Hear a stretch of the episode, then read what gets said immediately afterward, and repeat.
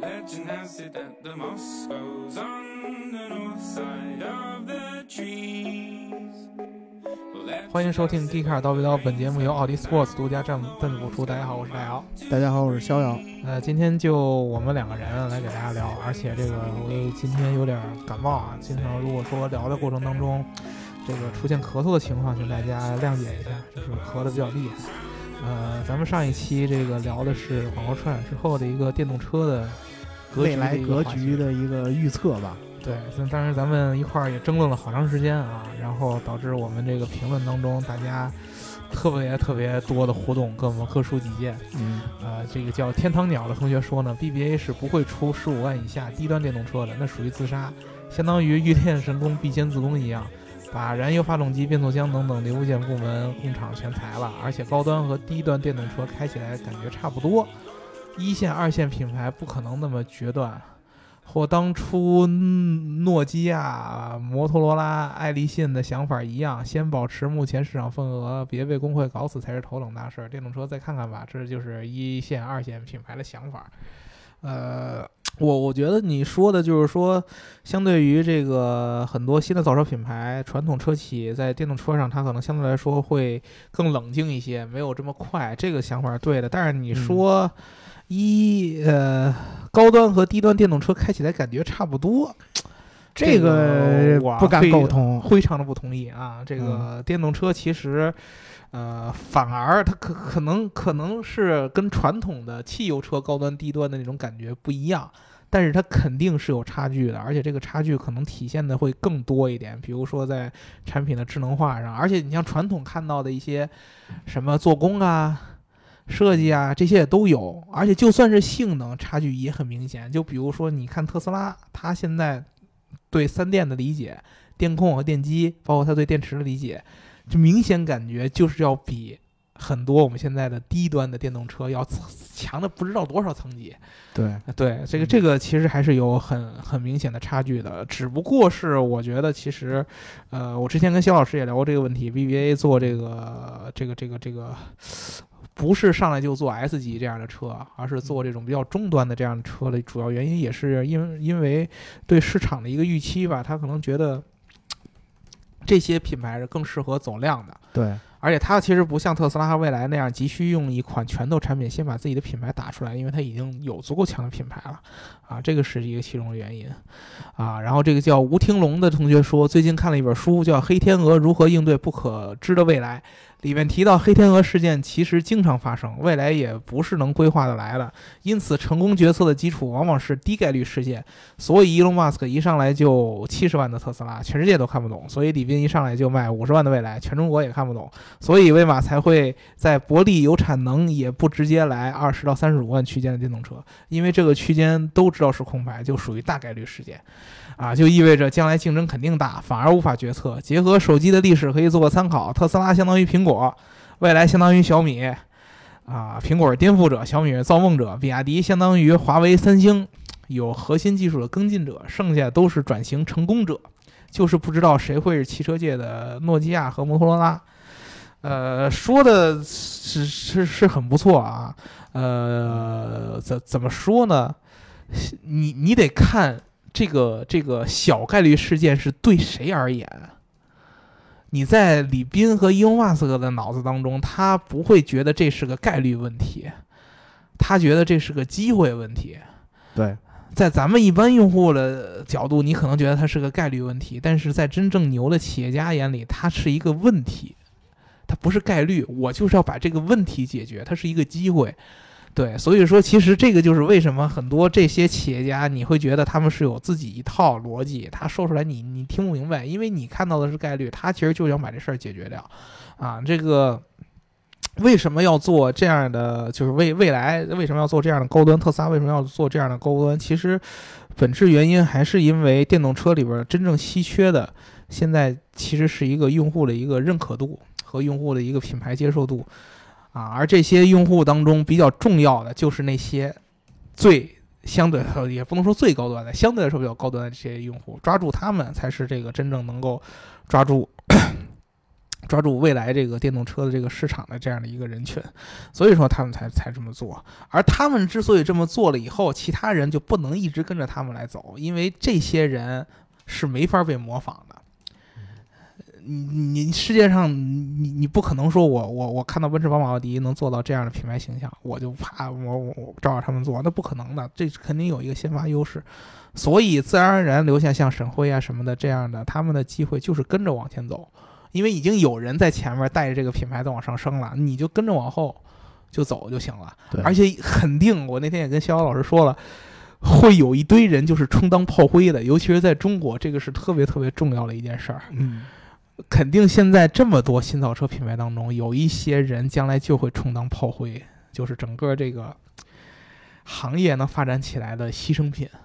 啊。但是它它它也有作用啊，它的存在好歹也推进推进了这个行业的一个发展。对，这个就相当于我大老师那天我们俩聊天的时候拿这个比武，嗯就说这个就相当于这个董卓时期的 天下，嗯，每一个州的太守都起兵，对，对吧？嗯我其实我也不知道到底最后谁是真正一统天下的，对是是袁绍，是曹操，嗯也许就是我，对，对吧？啊、也许 谁谁能想到那知席卖履的自己也能占占山为王呢？是不是啊？哎是因为对因为当时这个时候，可能这种机会是很多汽车行业的人，甚至于说是非汽车行业的人，但是对汽车有理想的人，比如说互联网的很多人，可能他一辈子都遇不上的一个机会对啊。他在这个机会上，纵使他觉得概率很低，但是他也要自己有可能能上这个牌桌，这是他的期望值，对吧？至于最后会怎么样呢？起码咱们作为用户来说，有一个好事儿，就是我们将来肯定会有很多的电动车可以选，可以开。这嗯是真的，对吧？对啊，我看看啊，还有这叫单车周边，传统车企是不可能转型的。外国传统大车企里面掌握权力的都是搞燃油车的，他们不可能放权的，这就是传统豪强的命运。相机、手机，无数例子都在前面。这个我觉得不对，嗯，我也不太认可。我我我我我觉得不对。你把汽车行业想的太太太简单，它确确实太简单。你比如说，其实举一个最好的例子来反驳，就是最近大众的这个领导人的换人，这个叫 Herbert Diess，这个人可相较于之前大众的几任 CEO，他可是最不传统的一个人。他以前搞的业务都是跟这个什么出行啊、智能啊有相关的，反正反而是他取代的什么马蒂斯·米勒啊。这种是从这个这种老产能一线哎什么的对爬上来的，对吧？对啊，这个其实就说明了传统车企不是不可以转型，只不过它要为了转型要做的事情跟一般的这种我没有转型包袱的新公司而比，它是要多很多的，它要做很大的牺牲，它要做。很多这种新公司做新规划的时候都想象不到的一种努力，而并不是说明它它做不了。对，其实我也想说一点的，就是现在这个时代并不是第一次电动车崛起，对也不是汽车行业第一次能源改革，对，就是在这个每一次的能源改革的时候，这些传统车企都走过来了这一条路，嗯，他们都去在当时积极试探。嗯你像在上一次就是。这个石油危机的时候，这个电动车崛起的时候，嗯最先推出来的很多也都是那些百年老企业的一些一些人去是做的电动车，是的，所以他们其实是很敢尝试这件事儿的。对，是汽车历史上、汽车行业历史上出现这种命悬一线的呀，悬崖边儿上的旧厂啊，嗯然后包括甚至于经历战争啊，这种事儿太多了。嗯对你不，它不是相当于咱们印象中的，对呃，以咱咱们国家的一些汽车企业就是坐坐坐吃山空的这种，它不不不不一定是这样的啊。对所以说这个观点我们还是不太同意的。嗯啊，这个叫 YS 沈，他说这个现在不论传统车和新造车，电动都走不了量，最根本是电池供应不上，又因为供不应求，电池价格居高不下，就更不赚钱了。这一点，传统车企和新造车都是同样的问题。新造车学特斯拉，却谁也没想到确保最要命的电池问题。另外呢，宝马的战略是不打算新造电动平台，而是高度整合平台，最基本上就是三系和叉三以下的 UKL 小型车平台和中大型的 CLAR 后驱平台，而所有的新能源车型也都会被整合进这两个平台中。也就是说，宝马是打算搞通用型平台，一个平台搞定所有动力驱动的车型。他们也很诚恳，说是出于成本考虑，只不过这样是造不出来有竞争力的电动车车型的。嗯，其实奔驰从某种意义上来说，它现在的这个这个这个这个 EQC 也是基于，哎，你说是他自己号称自己是新平啊台，，那肯定它会遗留有它原来燃嗯油车平台的这个东西在的。呃，而且我在这儿，我其实想说一下啊，就像他提到的这些模块化平台，和传统我们理解上的平台已经有区别了，是的，也就包括这个 CMA，嗯，包括这个 TNGA，包括这个 MQB 什么之类的，它其实现在这个理解。这个动力现在已经也变成了一个变量了，就是你的燃油车和你的这个电动车是有很大的部分是可以一起造的。对，呃，这这个从这个设计上就开始对去做这件事儿了。这个感觉像什么呢？这个感觉就像乐高，哎，对，就是乐高呃，特别像乐高这嗯对个。传统意义上的这个汽车平台呢，它是一个就是你买了一个从商场里面买了一套，上面印着那个样子和说明书的这套乐高，你就嘎巴嘎巴只能拼出这么个东西来。嗯对现在车厂尝试做的呢，就是我设计一大批乐高零件儿，然后呢，我有一堆图纸，这堆零件儿我换吧换吧就可以喷出各种各样的东西来。嗯、对，哎，这个是他想做的事情，这个可以是电动的，可以是燃油车的。你说的有一点其实是有一定道理的，就是车厂其实对电动的理解到底是定位在什么程度？车厂理解电动其实更多的还是在整车的架构上，因为这就是他做的最擅长的事儿。嗯，但是你刚刚说了，他他不懂电池，这个是真的。现在哎确、确实车对之厂，前咱们聊过这期节目，，对，我们跟这个大笨老师聊过这个问题，车厂确实现在被电池的供应商给这个这个这个这个牵制的很厉害，对，因为车厂它自己没做过电池，对吧？比亚迪算是自己做啊、的，呃比亚迪算，但是它这个相对于传统车辆，比亚迪其实在电池上呃也没少走弯路，嗯，对，对吧？最近在电池上没少走弯路，所以说其实这个车厂在这上面是有问题的。但是呢，你又别忘了，车厂它强，还有一点它善于管理供应商。对啊，这个是它很擅长的地方。它跟特斯拉不一样，特斯拉是不擅长管理供应商的，呃而且所以它要自己做。车厂它是很善于管理供应商的。你将来现在这个情况下，可能是因为电池还是这个供不应求的情况，少数的一些电池的供应商会把这个市场的这个这个这个主导权占得很死，但是这就给很多新的做电池的公司机会。我看到有电池供应商有一家独大的，那我肯定知道车厂都看他其实不顺眼。那我在做出一个跟它相应的竞品的时候，它的这个存在就会特别的合理。一定会有一天，这个电池行业会变得欣欣向荣，而车厂的选择就会更多。这个时候，啊这个东西就会倒回来了啊！这个出来混，迟早就是要还的嘛，对吧？对，啊，还有一个评论啊，跟我们今天要聊的这个这个这个这个有关啊，这个叫“爆成”这个字儿不认识啊，终于等到 K Car 更新了，特别喜欢的一位汽车行业领袖卡洛斯·戈恩进局子了，是不是被安排了？领导们给聊一聊卡洛斯·戈恩呗，爱你们哟。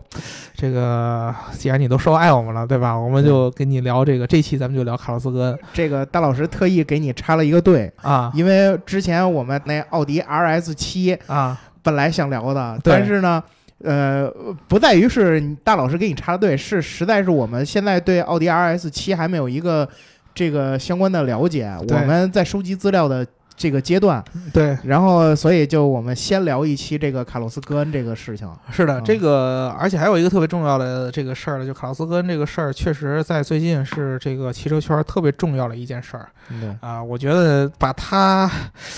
我我放到当年大众排放门这样的这样的嗯级别，我觉得也不为过。人家毕竟在二零一八年上半年已经是世界上第一大生产商了。啊，是的呀，就是对嗯肖呃呃，咱得这么说啊，是雷诺日产三菱联盟但是人家是掌门人，已经是这个全世界销量最大的对这个，它也不能算集团，算联盟。联盟，其实这这这挺吊诡的这事儿，它嗯它不像大众和丰田这样是一个完整的汽车集团，对，但是它销量可以算在一块儿，嗯，对吧？然后戈恩呢是这个联盟的掌门人，对他，不是集团的掌门人，是个联盟的掌门人。然后呢，嗯出现了一个事儿啊，这个嗯卡洛斯跟呃，大家可这个熟悉汽车的都应该知道，是一个汽车圈里边的传奇的领袖对，啊。这个曾经担任过，同时担任过雷诺的 CEO 和这个日产的 E CEO，呃雷诺的 CEO 和董事长，对然后日产的 CEO 和这个总裁，对呃，算社长嗯对吧？还是这个三菱的这个这个呃也是社长，嗯对对，也是社长，对吧？这个他基本上自己一个人统领了这个三个品牌，然后把这百个年车企，啊对把这个联盟紧紧的给攥在一起。啊、我们在中国用户口中津津乐道的现在的这个新的这种 GTR，也其实是戈恩当时上台之后主导的一个很重要的一个产品。嗯对啊，，所以说其实它的这个辉煌的历史特别特别的多啊啊、有人管它叫这个成本杀手。嗯对吧？而且很多人把它抬到一个什么样的高度呢？就是它可能是影响日本社会或者影响日本文化的最重要的三个人之一。还嗯还有一个我有一个人我忘了，另外一个人叫乔呃乔佩里呃，叩开日本国门的那啊，个对对对，这个人是黑船事件的那个美国将军，对对对，就就就嗯就就就就就呃，影响日本最深远的三个外国人之一，对对吧？？所以说，其实他啊哦，的还有一个那是麦克阿瑟，啊，对麦克阿瑟，就嗯二战的时期的这个，对对对，日本占领军总司令，呃，对对对对对，这是麦克阿瑟，对对啊，反正这就就有有两个都是把把日本征服的这个外国人呃是吧？对，对这个，所以说这个戈恩，呃，最近出了这个很很大的一个事儿，什么事儿呢？就是说他在这个日本待的好好的，突然有一天呢，呃上来这个日本的，就相当于咱们的这叫什么呢？检察院那样的， 哎，对，《人民的名义》对对对，哎，对，就这样的部门就过来把他逮了。这说侯亮平，对，嗯是说你涉嫌呢虚报你的这个薪水嗯，啊、按咱们理解就算偷税偷税漏税呗，都是都是对吧？同时呢，你可能还涉嫌挪用公款挪用公款，啊，这个罪名就很大呀。你搁在咱们亚洲社会，好家伙，你这是贪官污吏嘛，对吧？对和珅的你你这就是哎，对，啊，然后就给逮起来了嗯啊。据说呢。这个披露，为了披露戈恩的这件事儿，之前日产在今年已经早早的就成立了一个秘密的一个调研小组啊，嗯就为了去查戈恩的这个收入，嗯和这个这个这个这个偷税漏税的问题，然后呢，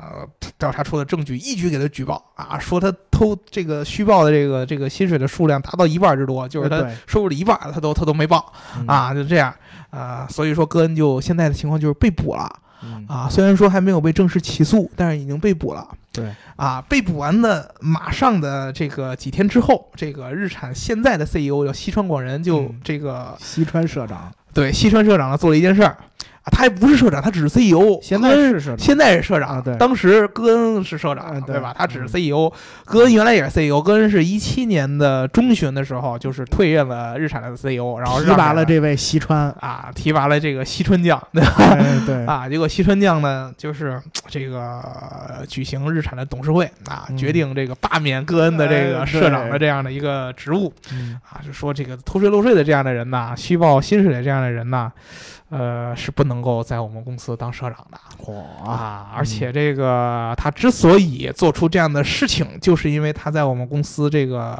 这个这个集中的权力太大嗯，啊，所以说呢，我们现在决定呢，就去除掉他这样的职务，对吧？嗯啊，然后紧接着另外一个这个联盟当中的这个日本的车企三菱也召开了董事会，啊也宣布罢免戈恩在三菱的社长的这样的职务。嗯所以说，戈恩现在从原来三个联盟当中，三个品牌都担任重要职位，变成这个日本的所有的这个相关的职位都给他罢免了，只有雷诺还保留着，还保留着戈恩的 CEO 和这个同事董事长的这样的一个职位啊。雷诺当时就是说我找这个现在的这个高管去先代任戈恩的职务，他的职位还得以保留。所以说这个事儿一出来，这个媒体啊和汽车圈儿啊就就就就就一片哗然。呃，为什么呢？就是明眼你都能看得出来，这个就是日本人就是想搞戈恩。对，啊，嗯那大家就在猜为什么要搞戈恩呢？戈恩到底做错了什么呢？这个可能咱们这个这个这个这个这个呃每一个咱们的听众可能都有自己的一个想法和理解啊。我跟肖老师其实有很多的这个比较有意思的自己的理解，要跟大家讲一讲。那嗯对肖老师，你先说，你觉得为什么这个戈恩会落得这么样一个下场？我觉得这其实你从很多这个历史事件上就能看出来对对对，相关的这个道理，啊，对吧？就是我们我们甚至不用看日本的历史，啊，我们看中国的历史就能总结出一些东西来，是对吧？就是你想想，这个还回到三国时期，对 吧你？这历史一下就就到到这么多年，对你像这个魏国整个这个一个一个集团，啊，对吧？其实它也是，其实内部是有这个山头派系的，它啊不是这个老曹一人独大，嗯是它有这个军阀集团在里边有山头的。啊，司马懿，哎，山头，对，有什么司？除了司马懿之外，啊还有很多其他的这种山头，只不过我们后来知道司马懿这个山头大起来了，啊，然后，然后就。对吧？耗过了这个曹家几代人，嗯然后自己自立山头了。嗯，就就是你老曹家打下的这片江山，嗯我司马家出了巨大的力量。嗯然后如今我司马家现在是现在是你曹氏集团最主要的力量，嗯，那我还对吧？我还我还用我还用挂你个老曹的名字干什么？就是啊对吧？啊我自自立大晋不好吗？嗯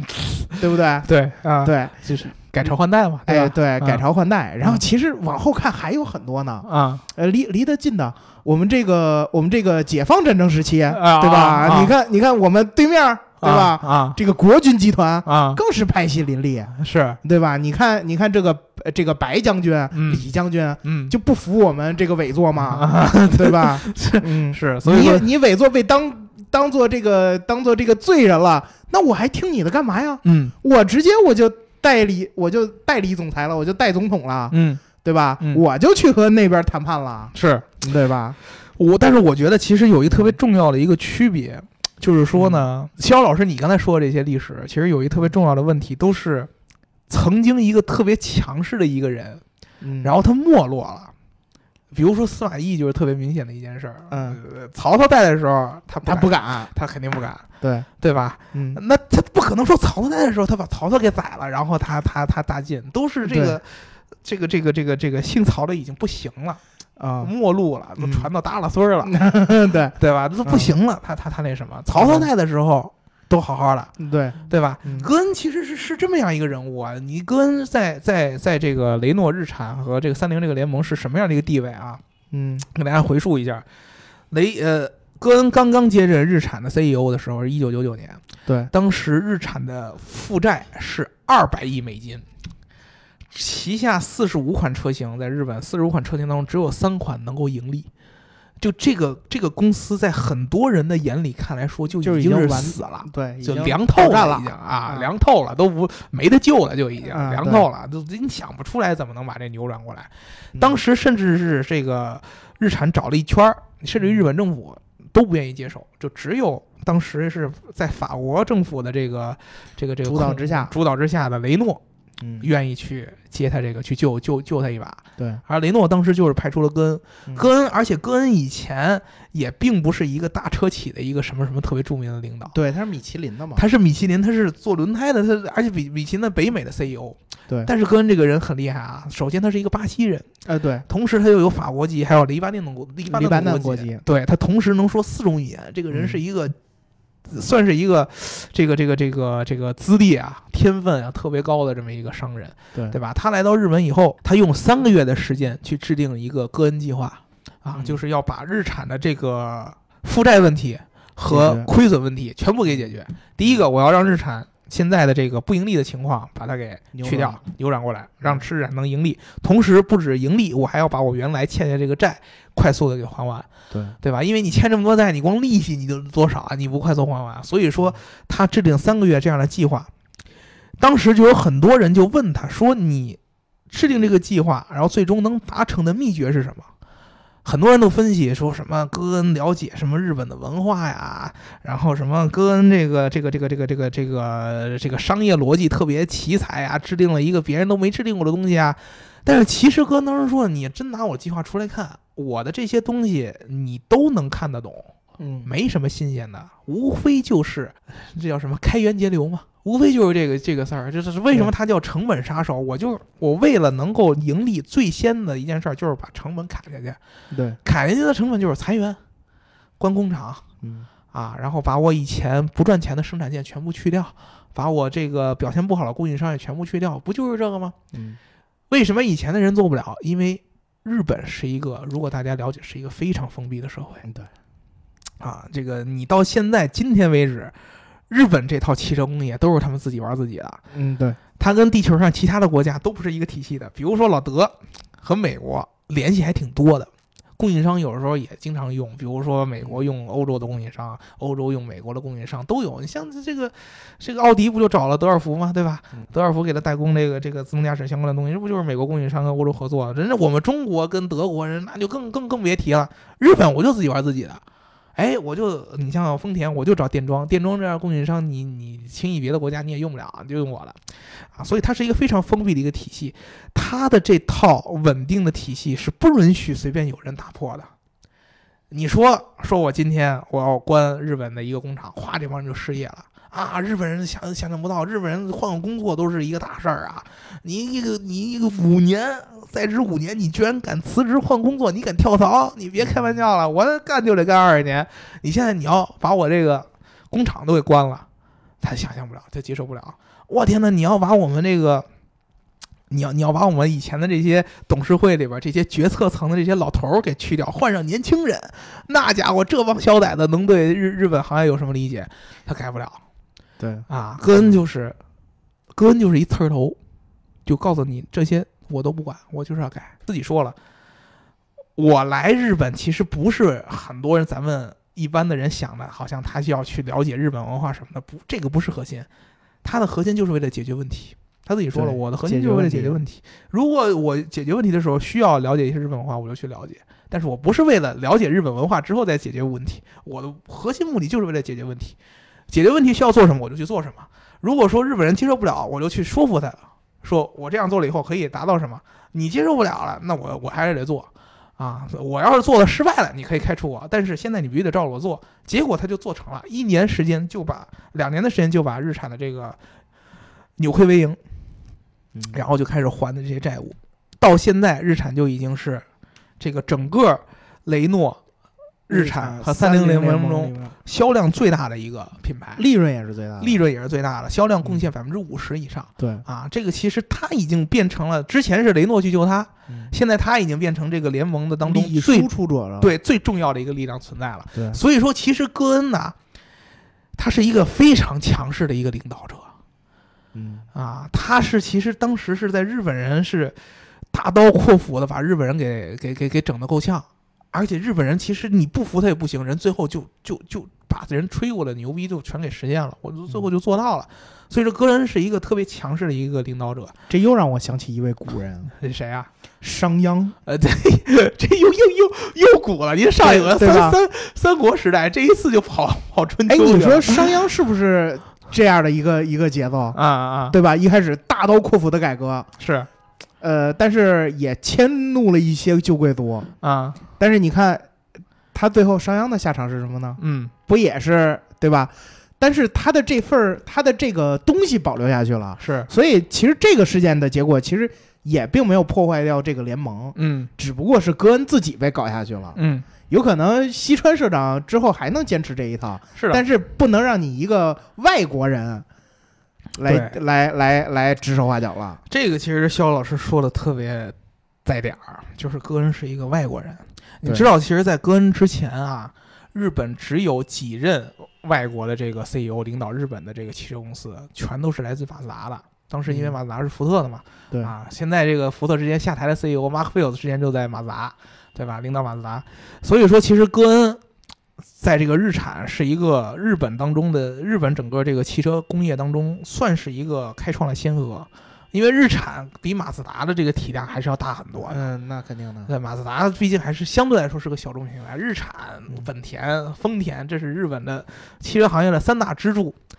对吧？这是割据的这魏蜀吴啊，这相当于这是，哎，对，对吧？你嗯你这这其中之一，你被一个巴西人给给给给给给给带走了。对于日本来说，整个汽车工业其实它都憋着一股劲儿。日本这个民族，这个我跟肖老师也不是完全理解，但是我们俩呢是有一定的这个这个这个这个这个看法的。嗯啊，我们可我相信咱评论这小伙伴中肯定有这个对日本这个社会特别了解的。对日本这个民族有意思啊，你就嗯看这个日本近年来有换多少个首相，啊，对，经常换。哎呀，你这咱们中国好家伙，这个改改朝换代，你一个皇上还做个上百年呢，对吧？也就元元朝差点，你那本朝也也也也本朝也大几十啊，了，大大几十了，对，我们领导人一做十年，对不对？嗯那对现在都都都都十十多年都有可能，对不对？这这都都都无所谓的嘛，这非常非常的稳定。你日本，你隔三差五就换一个，隔三差五就换一个，对吧？你看之前那啊，一这这十年当中换五六个，这这非常非常正常。嗯为什么？就是日本的这个武士道精神当中有一个有一个理念叫做下课上，嗯啊，对。真正的升华就是我我武士到头了之后，我把我老师宰了。 对对对对对，嗯这是下课上。嗯这个这个东西就是它它它不太好直接能说明白，但是怎嗯么理解就好呢？就是日本是一个极其拧巴的民族，这就为什么他们出那么多变态，嗯知道吧？日本人的观念就从来都是一百八十度大转弯的。刚开始你是我的老师，你是我的领袖。哎呀，我对你这个崇拜之极啊！你拯救了我，没有你就没有我的今天。你说什么是什么，你大嘴巴抽我我都嗨。 对，哎，你说什么都是嘛，你骂我无所谓，你你你你你你打我无所谓，你把我老婆占了都无所谓，没问题，因为你是我老师。你就像乔佩里，乔佩里这样的人，按按咱们中国人的理解，就是八国联军总司令，对 对吧？日本人不但不恨他，还给他立像。对，啊，还还给他纪念，哎呦，感谢你啊！打开我们的国门，让我们看到资本主义的社会已经发展到这样的程度了。 你就看看老日本怎么对待我们民族的，你就能总结一些了。呃对呀对呀，你这啊 头天还师我，还当我们大大大唐为这个对，老师天朝上国呢，对，然后赶赶天儿就敢打我们，对吧？啊，哎，他就是这样的，就一百八十度大转弯儿。你昨天还是我老师呢，第二天，哎，我觉得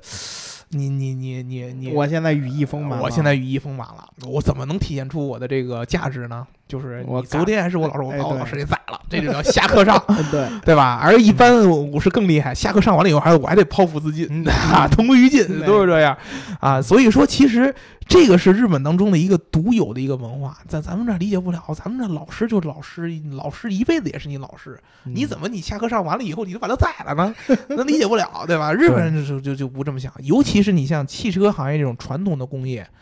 对，更是有一批这种思想的人。嗯对吧？你嗯像这个，大家都知道，汽车行业跟什么重工业呀、军工业呀，对，都是有一定联系的。对啊，这个日日本的所谓的军国主义就是武士套传承下来的一套。哎对，尤其以这个三菱重工啊啊，这 对这吧这个对吧？对啊，对，就他他他嗯就是沿袭的一套的思维逻辑啊，嗯就跟这个德国车企当中很有那种纳粹氛围是一样的。那那会儿你你数数老纳粹那供应商，你现在都叫得出名字来。呃对对对对，就全全全是这样的，对嗯吧？所以说，他们内心当中看见戈恩这样的人，他是一种非常拧巴的一种心态。之前戈恩拯救他们的时候，他们其实对戈恩很崇拜。嗯对，啊，包括戈恩，你我就知道咱们之前聊这个 GTR 的时候，你知道日产的这种首席工程师其实对戈恩是感恩戴德的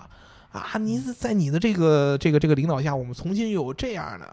这个能够站在世界之巅的这样的产品拿出来，跟老德一较高低的这样的产品能拿对出来，当然是很感激。现在就我觉得这种说你偷税漏税这样的问题的核心，其实就是在于戈恩他其实就像我们刚才说的，他并没有让自己真正融入到日本文化当中。对啊，或者说他现在被下课上，其实就是融入日本当文化当中对一对最好的一个啊呃诠对释。重要的一个点，对，就是之前你没融入，现在就让你一下就融入进来，这样就让你知道知道啊，。就让你知道知道啊，真正的下课上的概念最好的体现是，大家可能肖老师一直在举咱们中国的例子，就哎是对日本战国时期哎，对，被誉为下课上的时代。嗯，对吧？这个日本的战国时期就是什么呢？就是你日本当年那叫家臣呐、嗯，这跟咱们那会儿曹操那什么都不一样。不一样，他们是其实是内部的派系嘛。嗯嗯对他们啊对内部的派系，就是说白了，我们各事其主，然后我们我主子被你灭了，然嗯后我我我要归顺于你，他是这样。日本那不一样，日本那都是一个一个家族，都是家臣啊，对我给你捏到一起，然后你还可以把我给搞掉。对，就算我们是一家的，我也可以把你一家之主给搞掉，哎对吧？对这了叫下课上。嗯，对吧？啊，这个其中最著名的一件事儿，就叫这个大家肯定玩过一些日本光荣公司出了叫《信长之野 望》这个游戏，哎信对长吧？野望，啊，就是嗯著名的战国时期的风云人物织田信长啊，哎被光荣对刻画的跟他妈曹操一个样的那 个那个混账王八蛋，对吧啊，他啊激进于统一这个日本弹丸之地的这么样一个一个风云人物，嗯，对，在这个这个自己的巅峰时期哎遭遇了自己手下的一个重臣叫明智光秀的叫做本能寺之变，哎，啊对，把他呃圈在一庙里给给烧死 了，，死了 对，嗯圈在一庙里给烧死了啊！这样的事儿，其实在日本的这个历史上是屡见不鲜的，对对对。而且是特别这个其实这个织田信长本人，啊他也是把他们尾张国那边之前的大名给干 掉了，对对对对，他当的大名啊，对对，你就看到每一个日本出名的领袖，肯定是之前做过下和尚这个事儿， 对对对对吧？？所以说，其实嗯这个对于他们来说是屡见不鲜的，反而是戈恩能在这个位置上坚持这么多年，已经是很不错的了。但是我觉得这里边也也有一个观点，就是戈恩马上要退休了，是嗯，对吧？对，戈恩其实你要说戈恩正盛的时候，他们敢这样做吗？我觉得也也够其实胆呛其实我觉得不敢，对吧其？其实我觉得不敢。嗯呃，戈恩其实其实说白了啊，戈恩自己已经觉出来。对，要挨办了，啊，我我这个这个这个这个，就说白了，这个日产不像之前那么需要我，嗯因为什么？日产现在已经是得益于戈恩最早的这个挽救啊，日产现在已经变成了一个非常非常健康的一个企业呃对运运作模式了对，啊，这个销量也不错。然后呢，你包括他们在这个新技术上，比如说 Leaf 嗯电动车，然后呢，对日产的 Profile 在日在日本就是自动驾驶领域也是特别特别先进的一套技术。嗯用的 Mobile 这个解决方案其实都很不错，销量也不错，反而是原来旧它的雷诺现在要依赖于日产的很多技术输出，嗯对，啊比如说用日产的这个平台，包括用日产的工厂。啊，雷诺和日产是有很多工厂共用的，比如说雷诺的工厂同时也生产日产的东西，对吧？就这样，其实互相是有很多省的成本，但是其实日产为雷诺输出了很多技术。日本人心里边其实就觉得，哎，嗯，当年是我需要你，现在老子已经活过来了。哎对吧？我语义已经丰满了、嗯啊！我的老师当年可以被克死了，哎，对，对吧？就是嗯戈恩，你去这一七年的时候，去年的时候，这个从 CEO 上面这个撤下来，其实就已经是这个意思了。嗯而且他特意就培养西城广人，就是本本地人 嘛，嗯，对啊，对吧？就是为了把这个日本的企业再还给你们。哎呀，嗯我玩不惯你们那一套，这融入不了。好家伙，我那儿用叉子，你那儿用筷子，对吧？哎，嗯对，啊，啊，怎么吃披萨呃饼 啊？怎么吃披萨饼啊？对吧？怎么吃？怎么吃意大利面啊？对吧？嗯吃对，吃吃不了啊，嗯还还还按你们来，那不行。嗯你这个在这个整个联盟的当中，日本人有一个特别重要的一个，我觉得他不满的地方，就是联盟当中我的地位还是没有雷诺高。嗯，这个联盟其实是很有用的，呃因为呃据说这这个联盟每年能为这个三家车企省到五十亿美呃这个欧元以上，这个这对个啊成本的这个节省是很大的，你的资源共用啊可以，但是这个联盟当中的游戏规则是戈恩那会儿定下来的。对。这个日产到今天在这个联盟里边也没有决策权，哎，你在日产的联盟中，虽然说你的技术回来了，嗯你的这个利润也是最大的，但是你的这个话语权对可是没那么没不是这样的，对哎吧？，对，这个再想起一个当年的往事，就是他们大英帝国当年的这 个这个这个资本主义革命的时期，啊对吧？啊这个资本家有钱，啊！但是我没有说不出话啊权利，哎，对，所以我要 glorious 哎 revolution 对，我要工人革 命啊，对吧？这？这其实其实差不多是这意思。嗯啊，但只不过是日本人呢，他做的这个事儿特别笨 拙，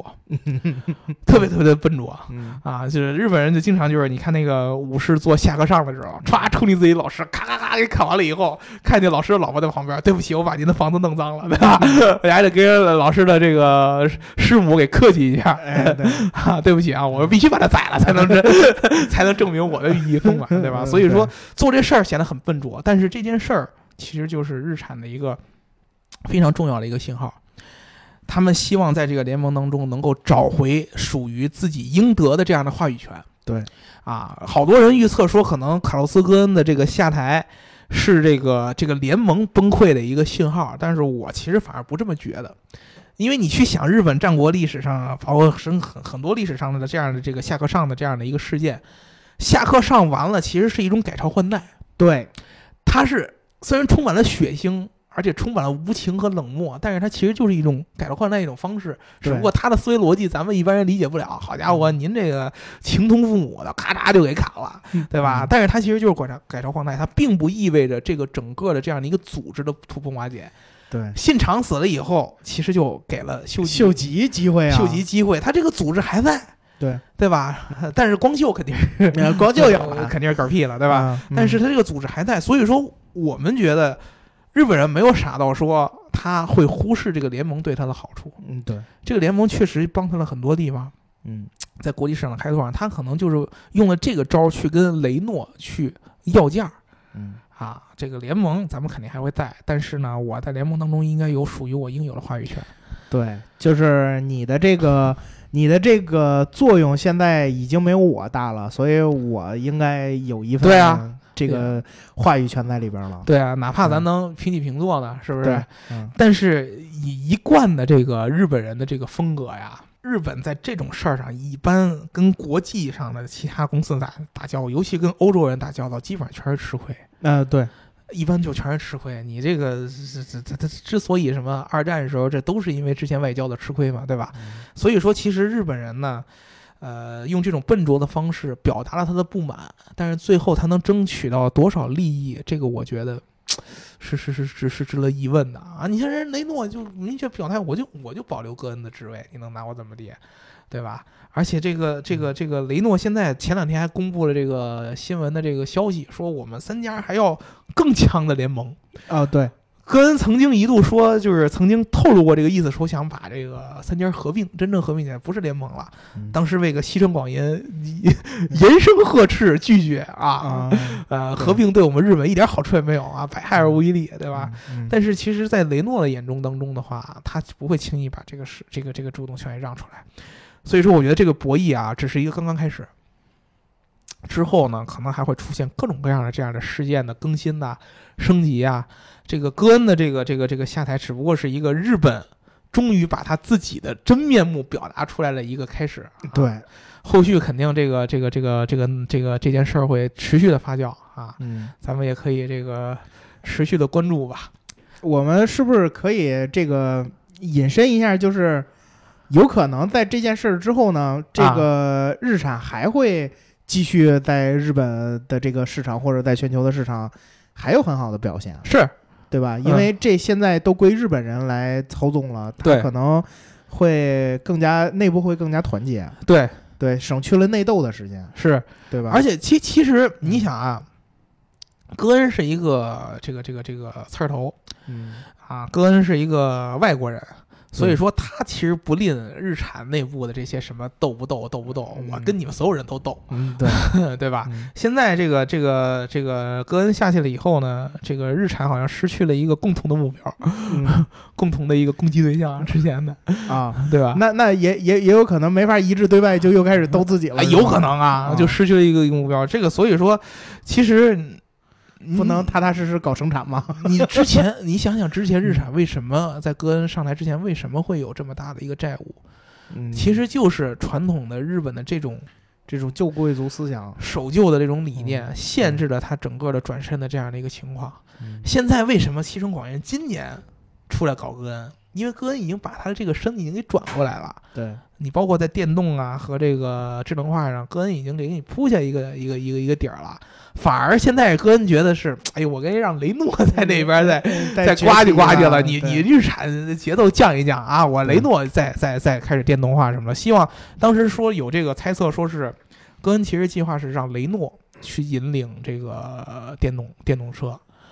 雷诺其实这两年在电动车上也有有有对啊有有表现，我参加那个 Formula One 对啊啊， ，Formula E 对吧？对，方面意，对啊，就其实雷诺在日电动车领域的表现非常非常激进对，啊，这个这个联盟当中其实是希望日产你你去接着去守这个传统的燃油车，嗯雷诺是去做这个新的创新这些了，那日本人肯定不乐意啊，对吧？你这个相当于把我当炮灰当这个，当我当压压压榨残羹剩饭的，他肯定肯定不干。所以说，其实有这么一件事儿，对吧？啊，将来出现之后，你说日本人自己能把这个公司带成什么样呢？这个确实还还有待看，嗯肯定短期之内不会有问题，长了以后是不是又走老路呢？你也说不准。嗯，对吧？对，行，这个关于这件事儿，大家如果有什么这个想要聊的啊，想要跟我们互动的，欢对迎在这个节目当中给我们留言啊。听节目好记得要点赞、打赏和评论。点点赞打赏和评论，点点赞赞打赏和和评论好了，我们这一期就聊到这儿吧。